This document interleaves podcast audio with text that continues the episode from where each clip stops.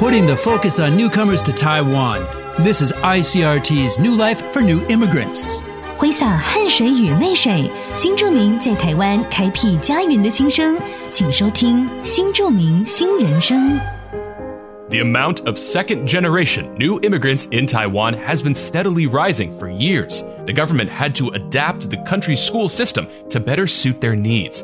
By 2019, Taiwan schools had added a new language option to their syllabus, offering students the chance to learn their family's mother tongue. Other students benefited from it too. It introduced them to the diversity of Taiwan, encouraging them to embrace multiculturalism. New teachers had to be trained.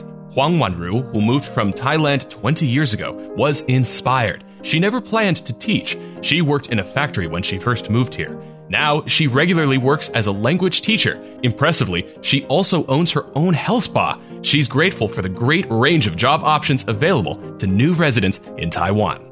来自泰国的新住民黄婉如来台已经二十年，初期是从事工厂女工到家庭主妇。有鉴于新住民二代学生逐年增加，一零八课纲开设了新住民语文课程，提供新二代学习母语机会，也帮助学生认识并接纳多元文化。黄婉如就是在这种机缘下参与师资培训，成为一名老师，到现在还拥有自己的 SPA 养生馆。黄婉如说：“成为一名新著名语文老师，拥有老师身份，这一切都不在我原本的人生计划里。